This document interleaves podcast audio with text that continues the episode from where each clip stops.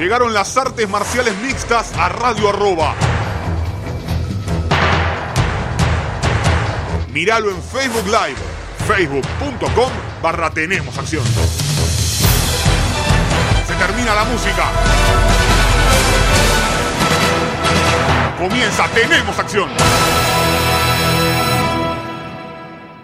Hola, hola, hola, hola, ¿qué tal amigos? Bienvenidos a una nueva edición de Tenemos Acción aquí en Radio Arroba con todo lo que dejó el mundo de las artes marciales mixtas y los deportes de contacto. Hubo evento de UFC, al fin volvió, ya se extrañaba, al fin, no te vayas tanto UFC, no nos dejes una semana sin evento y nos metas 14 peleas seguidas después. ¿no?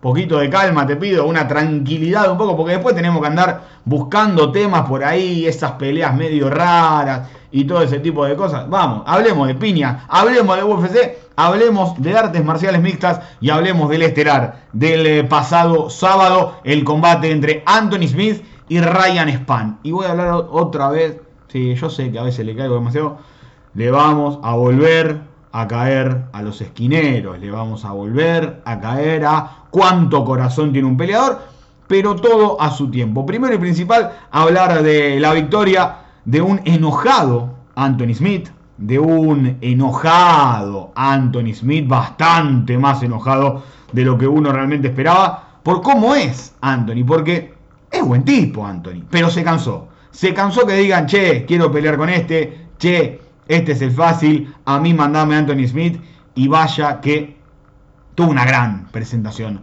frente a Ryan Span, pero también qué problema Ryan Span.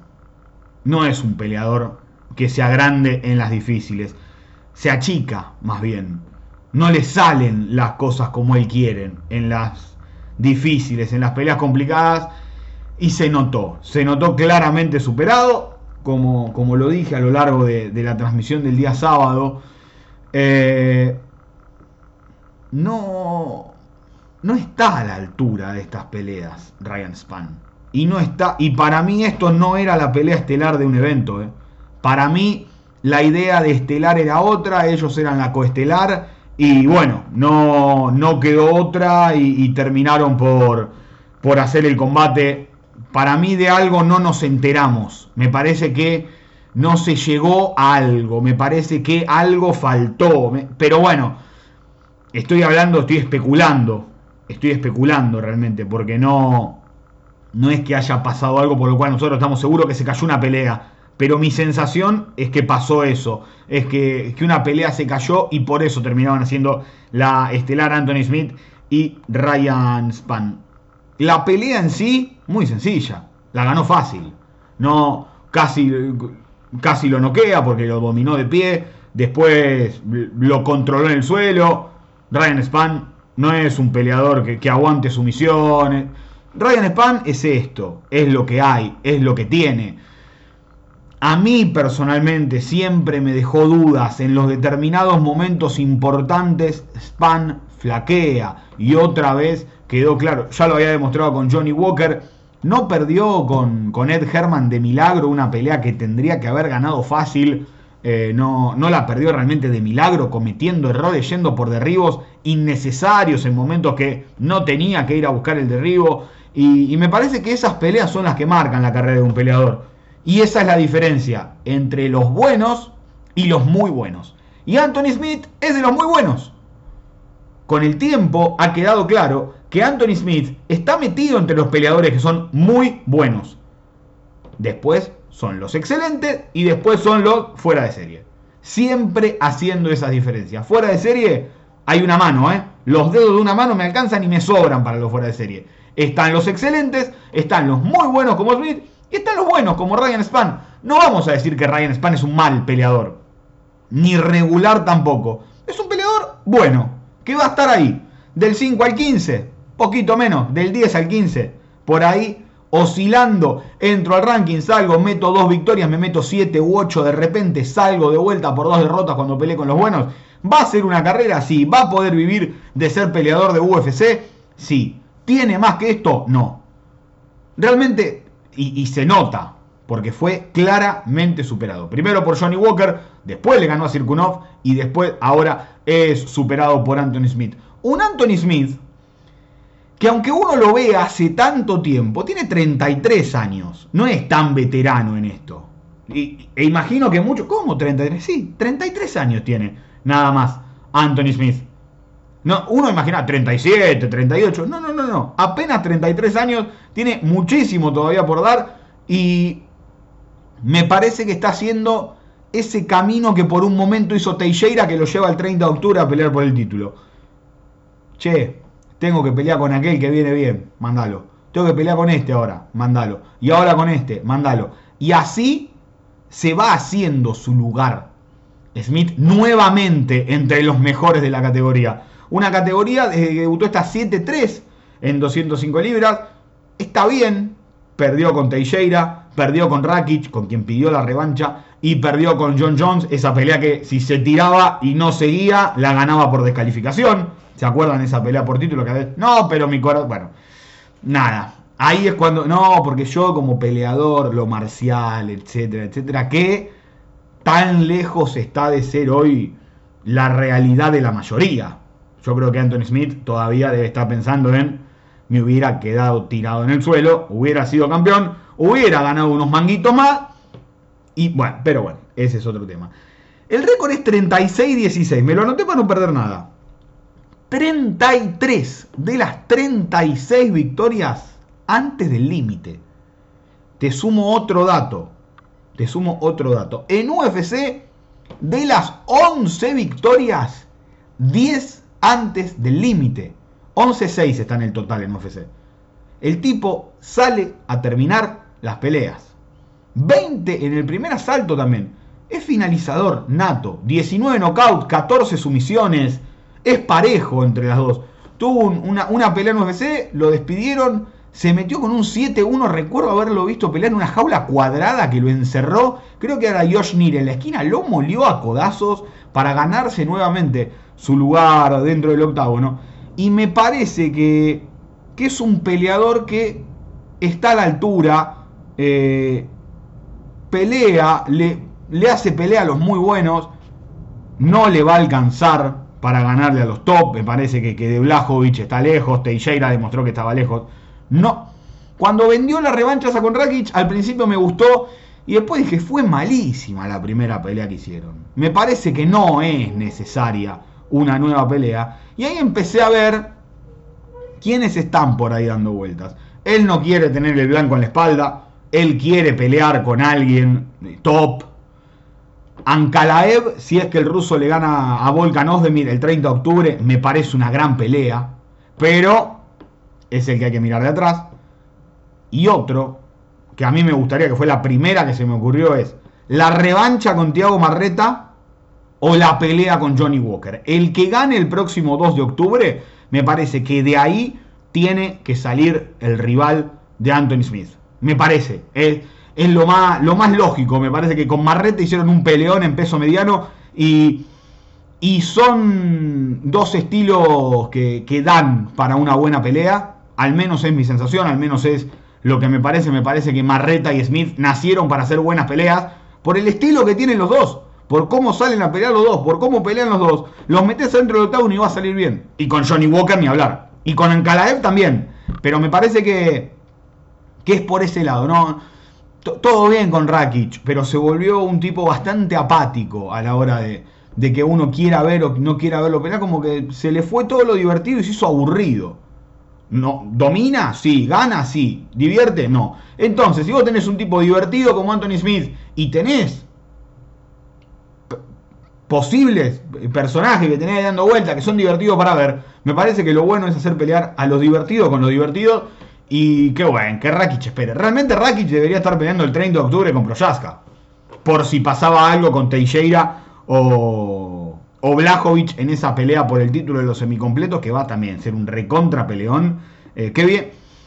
Qué bien, qué bien, qué bien, qué bien que está la, categoría, la, la, de los semicompletos. Y qué raro es cuando uno lo diga cuando se fue el mejor de todos. Cuando John Jones decidió no pelear más en semicompleto. Y es lo mismo que pasó cuando GSP se fue de Welter. Hendrix, Robbie Lawler, las peleas de Condit, ¿se acuerdan? El, el Robbie Lawler contra, contra Hendrix, esa Robbie Lawler con Condit también, Robbie Lawler con McDonald, las peleas que se hicieron. ¿Por qué? Porque ahora el campeón se lo nota ganable. Al campeón se lo ve ganable, no es más ese campeón imposible, no es más ese campeón de, uh, che, qué difícil es esta pelea, uy, cómo le voy a ganar a John Jones. No, acá, che, yo si me cruzo con Blajovic, le puedo ganar tranquilamente y me parece que eso es lo que hace divertida la categoría. Como pasó en peso mosca cuando se fue Dimitri Johnson. Cuando se jugó dijo basta, se jugó no, no defendió. Pero ahora con Brandon Moreno, Figueiredo, Pantoya, aparece Roybal que gana y que pierde, Ascarov, Alex Pérez. Como que las ves las categorías y decís, che, ojo, pará, esto se puso bueno. Acá se puso divertido el tema. Y me parece que, que viene por ese lado lo que está sucediendo con los semicompletos. Y si hablamos de semicompletos y hablamos de peleadores divertidos, ¿quién es? Yo, Ion Kutelava, el moldavo que es una bestia, que está completamente loco, que le partió la mandíbula a Devin Clark. Me encantaría verlo pelear con Ryan Span. Ryan Span está entre los ranqueos y Kutelava no. ¿Dónde firmo para verlo pelear a Kutelava con Ryan Span? Le tiró sal, como el sal va, ¿vieron así? Le tiró sal a Devin Clark. Chicos, está otro nivel, está completamente loco, es un loco divino. Pero es el caso de tipos que tienen que empezar a aprovechar determinadas oportunidades. A Cutelaba no se le pudo ir a la decisión esta pelea. Está más tranquilo que antes, bajó varias revoluciones, que eso me parece clave, pero no se te puede escapar la pelea del segundo round como se le escapó. La tendría que haber ganado antes del límite. Porque Devin Clark no tuvo oportunidades, no las tuvo, pero otro podría llegar a haberlas tenido. Y me parece que ahí está, está una de las claves. Che, no puede pasar esto. No le puede pasar esto a un tipo que piensa o que quiere estar entre los mejores. Está mucho más centrado. Por más que haya perdido, no importa que haya perdido o haya empatado peleas, ¿eh? son cosas completamente distintas pero está más centrado a la hora de, una estrategia. Antes salía a tirar mano como un desesperado. Está 5-5-1 en UFC. 16-6-1 y un combate sin decisión. 12 por nocaut, 2 por sumisión. 27 años tiene. Hay que tener en cuenta eso. Tiene apenas 27 años y me parece que esa también es, una de las claves. No es un tipo grande, no, no es un tipo que esté golpe, está golpeado, sí, pero tiene todavía cómo reacomodar toda su carrera para, para pensar más adelante. Un poco más frío, más calmado, aprovechando ciertas cosas. Y acá las tarjetas fueron clarísimas. 30, 26, 29, 26, 29, 27. Las tarjetas lo dicen todo. Pero me parece que como se estaba dando la pelea después del primer round, en el segundo tendría que haberla sacado Cutelaba. No vaya a ser cosa que pase lo de Nathan Maines con, Tony Gravely, que pasó un rato antes, yo decía, che, a ver si todavía se come una mano y lo noquean. Y ahora otro lado. Por otro lado, pero la misma pelea. Devin Clark.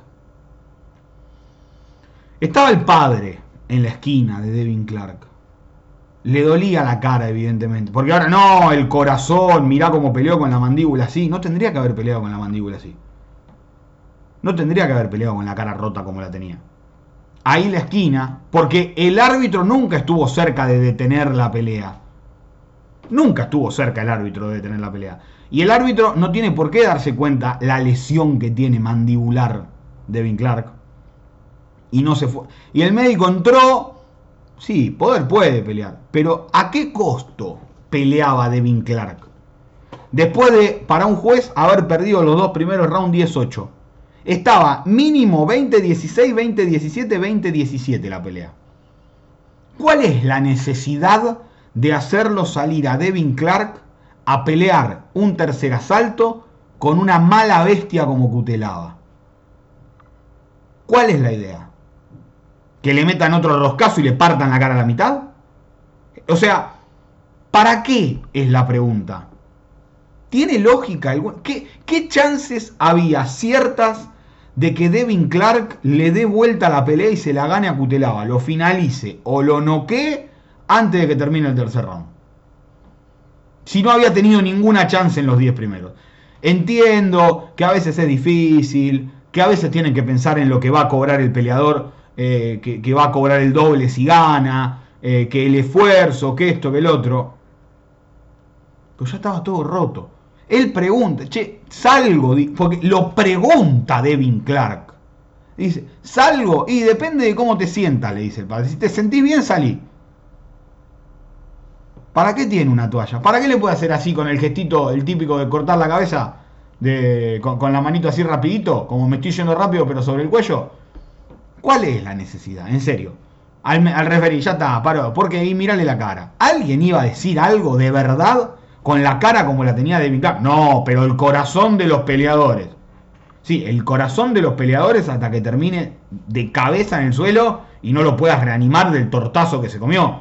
Porque no estaba peleando con un grappler que a lo sumo lo tira al piso e intenta finalizarlo. Estás peleando con una bestia que de las 16 victorias que tiene, 12 las tiene por nocaut y la mayoría de las peleas las ganó por nocaut y no por seguidilla de golpe, por dejar desparramado al rival en el suelo. Entonces me parece que eh, habría que empezar a no licenciar a tantos entrenadores que no son capaces de decir, che, hasta acá llegaste. El próximo mes este entrenador no viene. ¿Y por qué no te puedo dar una licencia después de sacar un tipo así? Y el árbitro no puede decir está lesionado lo suficiente para que yo, para que el si el médico dice que no puede parar la pelea por una lesión, entonces el árbitro tiene que seguir al médico. Y tampoco hubo un ataque seguido de Cutelaba como para parar la pelea. Por eso yo en estos casos le caigo a la esquina. Por esto yo en estos casos digo, che, ahí tenés que estar para cuidar a tu peleador también. Porque además, ¿qué le iban a decir? No, pone ganas, pone corazón. Si no le tiran una, no, entra por la derecha. Nunca le dicen nada. Nunca le dicen nada. Pasó lo mismo con Nathan Maines y salió al revés y ganó Maines. Pero no es lo mismo este caso. Este tenía la, la mandíbula fracturada y no tenía la más pálida idea qué tenía que hacer. Entonces me parece que me molesta que una vez cada dos o tres meses termine pasando esto, que, termine, que terminemos hablando de un esquinero que no cuidó al equipo. Está el padre además, estaba el padre en la esquina de Devin Clark. ¿No lo va a cuidar? ¿En serio?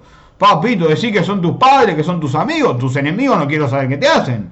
Faltaba que le aten las manos nada más para pobre Devin Clark. No, no sé con quién va a pelear Devin Clark. Me parece que tiene que estar un buen tiempo fuera. Es otro tipo que me cae extremadamente apático, que me parece que no está. Hay que rellenar el roster y está. Pero que no entiendo cómo en su momento terminó cayendo. Me acuerdo que se había caído una pelea, terminó cayendo en un estelar con Anthony Smith y ahora es una coestelar. Porque nunca realmente ha demostrado demasiado como para decir, no, che, Devin Clark, un futuro. Nada, cero. Cero. Un tipo que va a estar, va a pasar peleas, Ed Herman, Samalvi, Neil Magni. No, ni tampoco porque no, no, es tan trabajador como Neil Magni. Y no se va a meter nunca en el top con Neil Magni. Samalvi, Ed Herman. De, ese tipo de peleadores que hay y que va a haber y que tiene que haber en una compañía para rellenar carteleras, por supuesto. El otro combate del main card que quiero analizar en este primer bloque, antes de irnos a la primera pausa, es el de Ariane Lipski con Mandy Bomb. Lo de Mandy Bomb me, me pareció similar a lo del debut de Sabina Mazo alguien con bastantes pergaminos fuera.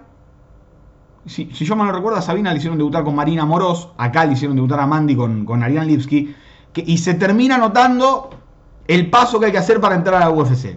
Una derrota lógica, me parece eh, correcto el triunfo de, de Ariane Lipsky, 30-27 las tres tarjetas, 3-4 es el récord de, de Ariane eh, en UFC, pero me parece que es una chica que se va acostumbrando de a poco a... No va a ser campeona de UFC, como en un momento se creía, no, la reina de la violencia, Lipski, que viene de en Polonia, bla, bla, bla, bla, demasiado se hablaba. No para ser campeona, pero sí para ser una de estas chicas que esté en el top y que tal vez en el revoleo con dos o tres victorias termine ganando una chance por el título en una categoría que ganás dos o tres peleas y te metes en esa oportunidad y te metes en esa chance. ¿Por qué?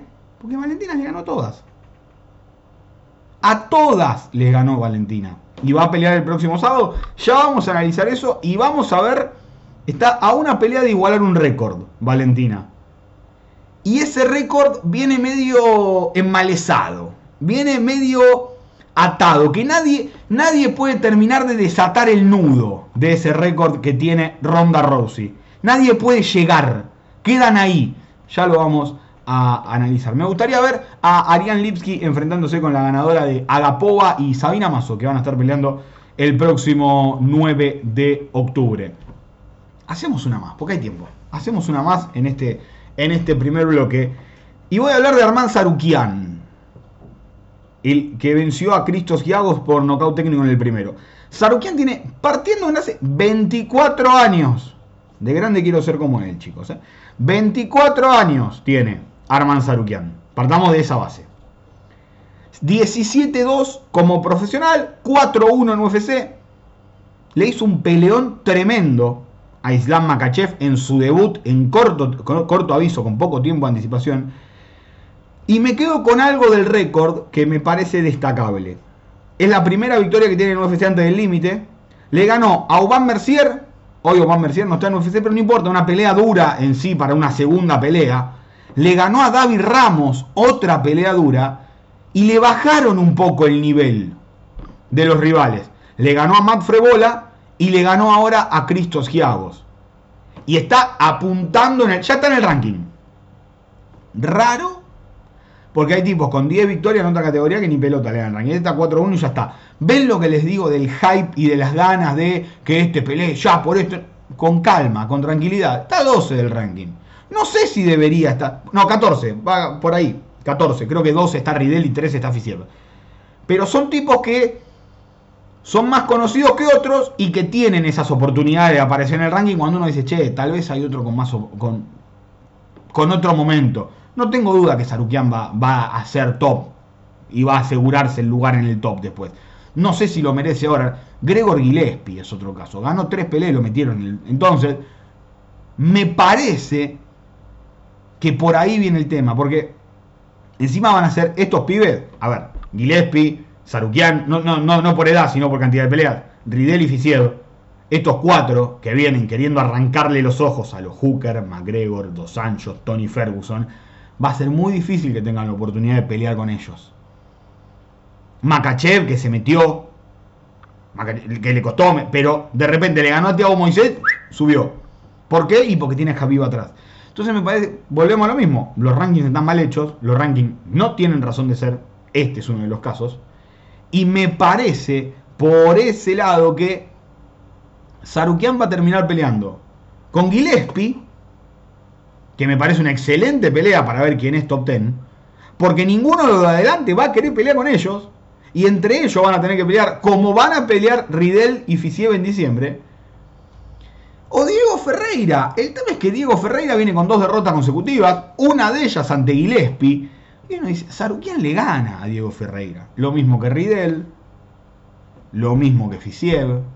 Entonces, uno se va quedando con Ahora si gana, si Parast la semana que viene le gana a Hooker, va a entrar Parast y va a estar arriba de esto probablemente en el ranking. Me parece que Hooker va a ser el apuntado por Fisiev, si es que gana. Ridel no creo. Me parece que hasta son compañeros de equipo. No quiero hablar de más, pero son los dos neozelandeses. Está, eh, me parece que son compañeros de equipo. Y si no, no creo que peleen igual, si, no, si es que no lo son y Fisiev va a apuntar a Hooker. Y el ganador de Gillespie, si es que pelea no con Sarukian, van a ir por el lado de Rafa Dos Anjos, Makachev. Porque además, si pierde Makachev con Dos Anjos el 30 de octubre que van a pelear, tranquilamente puede Sarukian decirle, che, yo le quiero ganar, porque no, no me preparé al 100% para ese día. Entonces me parece que el que pierda esa pelea entre Makachev y Dos Anjos puede ser el apuntado por el ganador de, de Gillespie si es que se hace Gillespie Sarukian. La pensé así para pensar el salto en el futuro. ¿Qué va a pasar con Tony Ferguson? No sé. Yo Tony, a ver, si, si, quieren que pelee por ahí, yo te lo suelto con McGregor, ¿eh? Sin ningún problema te lo suelto con Conor. Pero bueno, uno nunca termina de saber cuándo va a pelear quién con cuál, ¿no? ¿Qué hace Tony ya ahí? ¿Qué hacemos con Tony? Entonces tenés la variante de ir por el lado de los strikers, Hooker, Gaethje, o la variante de ir por el lado de los grapplers, Tony, Dos Sanchos, Makachev, para llegar a Poirier o Charles Oliveira, sea quien sea el campeón en ese momento. Chandler está en el medio, Darius está en el medio, que Darius va para el lado del grappler, Chandler, por más que es un gran luchador, me parece que lo cuentan más como striker, por más que para mí es más wrestler, wrestler grappler que, que striking, tiene, tiene más knockouts Chandler. Entonces me parece que la tenés bien balanceada, tenés de todo un poco y todos los que van subiendo pueden ir aprovechando e ir emparejándolo bien con tipo de su estilo para evitar comerte un bodriazo o una pelea aburrida por estar mal emparejada. De esta manera terminamos el eh, primer bloque de Tenemos Acción aquí en Radio Arroba. Ya vamos a volver con el segundo analizando lo que dejó la cartelera, los combates, al menos mencionando los resultados y lo que viene el próximo sábado. Yo no creo que en mi vida haya estado tan hypeado por un tipo que no gana hace casi 10 años. Tremendo. Pausa y ya volvemos con más. Tenemos acción aquí en Radio Arroba. Dale. Continuamos con más, tenemos acción aquí en Radio Arroba, ya analizada la primera gran parte del main card del UFC Vegas 37. Qué lío que tengo con... que Llegamos a un momento en el que hay tantos números en los eventos de UFC que yo ya no sé cuál es cuál. Este, el otro, acá, qué sé yo, UFC Vegas 37, Fight Night Smith contra Span. Bueno, Nate Mains le ganó una pelea increíble a Tony Gravely. Tony Gravely lo tenía noqueado. Lo tenía noqueado. Últimos 10 segundos, mete la mano Gravely, empieza a pegar, erra un par de golpes y suena la campana. Manny se fue con la cara mirando para cualquier lado, desorbitado, no le daba pelota a la esquina, nada. A mí me, me sorprendió que lo hayan dejado salir. Salió Gravely, no presionó esos primeros minutos, ese primer minuto, no presionó. Error de Gravely. Después tremenda voltereta que le metió Nate Mains para ganar por nocaut técnico en el segundo asalto. Joaquín Buckley. Pocas palabras, o sea, es un tipo asquerosamente explosivo que nunca va a ser campeón de UFC, probablemente nunca sea top 5, pero es un tipo que vos querés tener siempre en cualquiera de tus carteleras, siempre querés tener uno como Joaquín Buckley, porque tiene un poder devastador en todo lo que tira. Todo lo que tira lo tira a lastimar. Cometió errores gravísimos el sábado, pero no le puedes querer tirar un high kick de larga distancia, que era la única forma además de llegar a un tipo que te saca una cabeza y media. No llegaba nunca. A lo sumo le pegaban el hombro esas cosas que uno no entiende. 27 años apenas tiene Joaquín Buckley, ¿eh? o sea, tiene muchísimo por crecer. Pero me parece que esos errores ya como que no, no van quedando. Me parece que, esos errores ya uno ve y dice, pero se ve venir que no lo vas a noquear con un high kick. Y no lo hace ni para molestar o para, para tirar otro golpe porque es un high kick de muchísima eh, distancia, o sea, a kilómetros a kilómetros lo tiraba. Entonces, eh, se ve que, che, está pateando, está pateando, pero se veía venir. Pero ¿qué pasa? Después te saca dos manos y te desarma al rival, porque te lo desarma, como lo desarmó. Y mucho, no, porque le pegó en la nuca. A ver, Joaquín Buckley tiró la derecha volada, Arroyo se acercó y el golpe pegó oreja nuca, no es que tiró un golpe ilegal, no es que por ese golpe tienen que parar la pelea, tomar el minuto. Dale que va. Seguidilla de golpes sí hubiera estado mal. Fue uno y fue una casualidad y fue más sobre la oreja que sobre la nuca, completamente válido. 13-4 el récord de Buckley, 3-2 en UFC, pero pequeño gran detalle, las 5 por nocaut. Gano pierde todo por nocaut. Con Holland había hecho un peleón. A Impa Sanganay le metió el knockout. Para mí, top 3 de la historia de UFC. Le ganó a Jordan Wright por knockout. Di Chirico le metió un knockout brutal. Ahora noquea a Arroyo. El tipo es para ver. Che, tenemos que ver. Sí, vamos a verlo. Sí, la verdad, es un tipo que dice, che, ¿vale una entrada? Sí, vale una entrada. Yo dije que lo pongan con Punagele Soriano.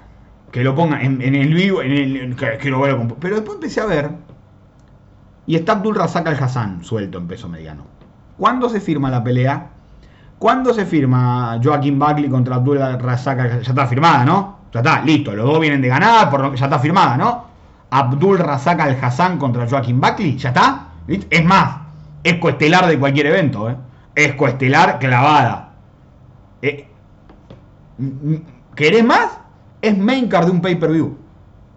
Es main card de un pay-per-view. Joaquin Buckley es un tipo que siempre te dan ganas. ¿Para qué gane o para que pierda? No importa. Pero lo querés ver. Y me parece que con Abdul Razak Al Hassan sería una gran pelea. Y si no, con Robocop. Con el bueno de Gregory Rodríguez sería una linda pelea. Pasa que Gregory Rodríguez lo va a llevar al clinch. Lo va a querer clinchar, pero te digo que, sería otra, otra buena pelea también. En la estelar de las preliminares, el Chucky. Tafón en Chucuí le ganó decisión unánime en 3 a Mike Rodríguez. Muy buena presentación, muy buena presentación. Se lo ve más cómodo en 205 libras. Basta de cortar al pedo a peso mediano. Quédate acá. Se va a ir acostumbrando. También. Tiempo tiene. Calma, tranquilidad. No se dio el knockout rápido, pero llevó muy bien la pelea. Derribó muy bien. Controló en el suelo por ciertos momentos. Gran trabajo de clinch. Muy buena victoria de Tafón.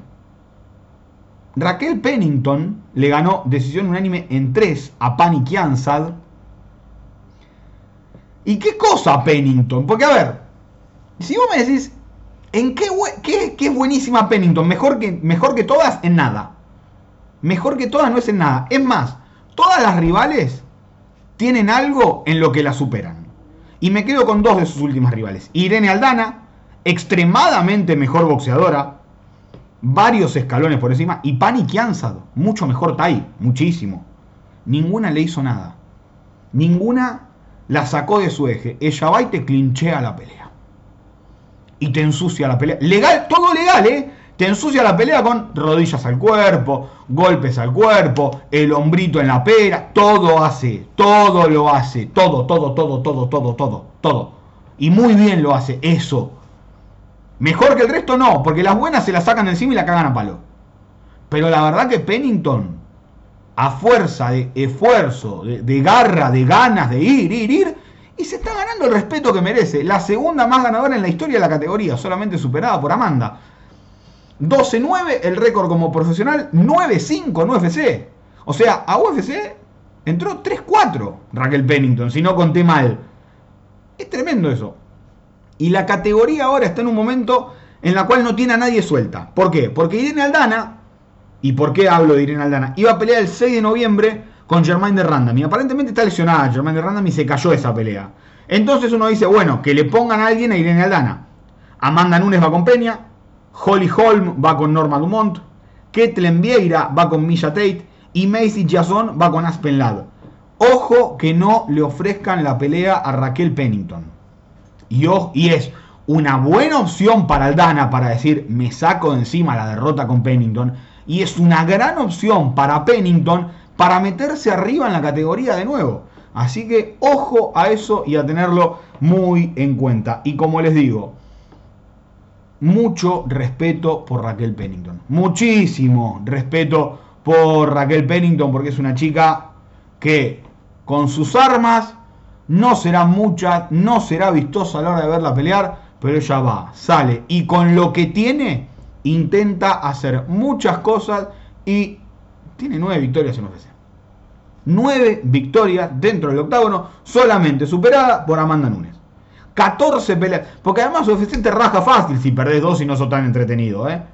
14 peleas, 9-5 en UFC, ya tuvo la chance, la oportunidad de pelear por el cinturón, peleó con Misha Tate, le ganó a Misha Tate, no por el título obvio, el título se lo ganó Amanda, es una pelea también muy trabada, mucha buena relación entre Amanda, y todavía estamos intentando averiguar qué pasó con la relación entre Raquel y Tesia, ¿eh? y Tesia Torren, parece todo tirante, siempre estaban en la esquina la una de la otra, ahora solo hubo una fotito con un abracito y nada más, y de una foto vieja, ¿eh? porque Tesia Torres no fue a Las Vegas, así que Cándido investiga pronto va a tener novedades acerca de Raquel Pennington y Tessia Torres. Su Rong, el chino, le ganó a Brandon Jenkins. Brandon Jenkins, pobre, o sea, tomó la pelea con poco tiempo de anticipación. El chino no dio el peso, pero la verdad que, intentó hacer cosas divertidas, no le terminó de salir. Está bien, salió bien la pelea y estuvo bien ganada por uh, Su Rong. Montel Jackson le ganó a JP Vice. JP, para no agarrar peleas una categoría por encima, macho contra uno que encima es gigante. No te conviene.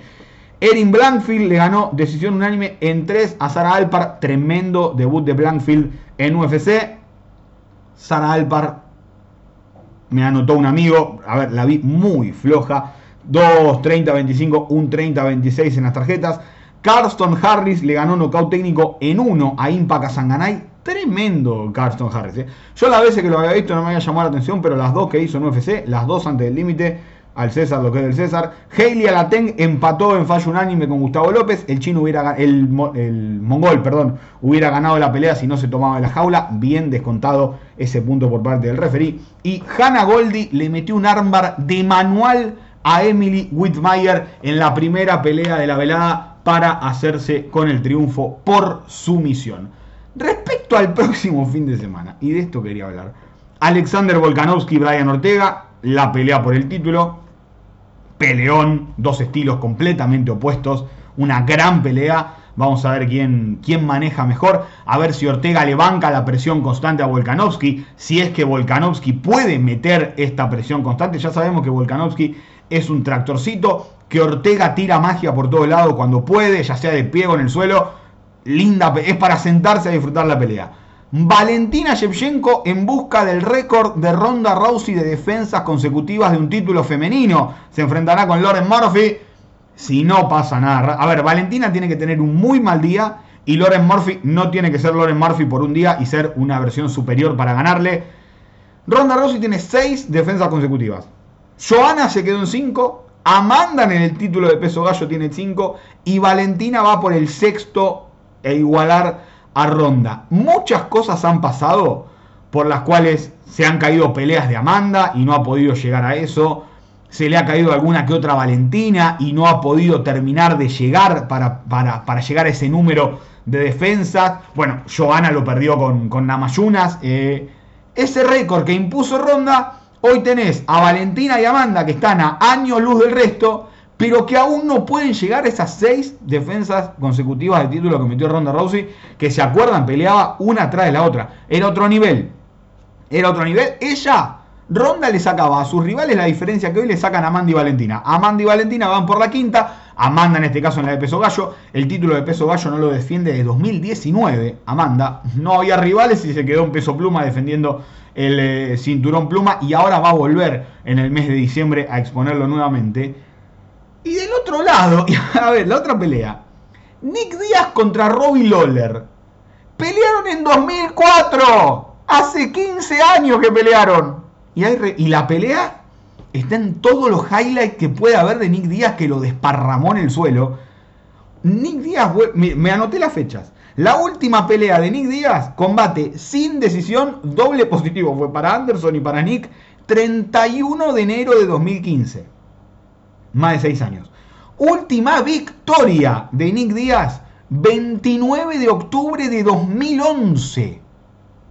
Casi 10 años sin ganar. En el medio perdió con Condit, con GSP y esta combate sin decisión con Anderson Silva. Tiene 26-9, es el récord y 2 sin decisión de Nick. Tiene 2 trayectos en UFC, 2003-2006 con un récord de 6-4, 2011-2015 con un récord de 1-2 y un combate sin decisión, en el medio suspensión por un doping positivo, está 7-6 y un combate sin decisión en total su carrera en UFC. Y desde esa última pelea con Anderson Silva, Robbie Lawler peleó 8 veces. Robbie Lawler claramente embajada en su momento de la carrera, tiene 4 derrotas consecutivas no gana desde julio de 2017 al Cowboy Cerrone en una pelea muy discutida y está 3-5 en esas últimas 8 peleas. Explícame, vos por qué estamos todos locos por querer ver Nick Díaz con Robbie Lawler si lees esos números. ¿Por qué va a ser un peleón? ¿Por qué va a ser un peleón y por qué? No hay por qué. Porque va a ser un peleón y punto. No hay forma de que Nick Díaz y Robbie Lawler hagan una pelea que sea mala, que pelearon por primera vez en el 2004 y que van a volver a pelear ahora en el 2021. Es tremendo. Es tremendo. ¿Qué querés que te diga? Además, en la cartelera, Caris Blaze contra Jairzinho Rosenstruck. No me gusta cómo está emparejada. Jessica Andrade con Cintia Calvillo. Marlon Moraes con Merat Balishvili. Y Dan Hooker, que va a meter el viaje de su vida porque recién El lunes por la mañana de, de, Oakland le dieron el. No, sí, en Oakland creo que estaba el, tema. Le dieron el pasaporte para poder viajar. Va a llegar el miércoles de pedo con jet lag, se pesa el viernes, pelea el sábado contra Nasrat Hakparaz. Tremendo el viaje que metió Dan Hooker para llegar a pelear este fin de semana. Incluso lo tiró por Twitter. Chicos, necesito que me ayuden. Por favor, me tienen ustedes los papeles. Necesito una, cita para que me los devuelvan. Nada más, así voy. Hizo todo y va a viajar finalmente. Eventazo el próximo fin de semana con el UFC 266. Ah, debutó Romero en Bellator y perdió. ¿Alguien le Perdón, ¿alguien le sorprende? Pregunto por acá, ¿alguien le sorprende? No, a nadie. Listo. De esta manera nos despedimos de este Tenemos Acción aquí en Radio Arroba. Muchísimas gracias a todos por estar del otro lado como siempre. Los espero el próximo lunes con todo el análisis. Muchísimas gracias Leo por la puesta en el aire. Esto fue Tenemos Acción aquí en Radio Arroba. Chao.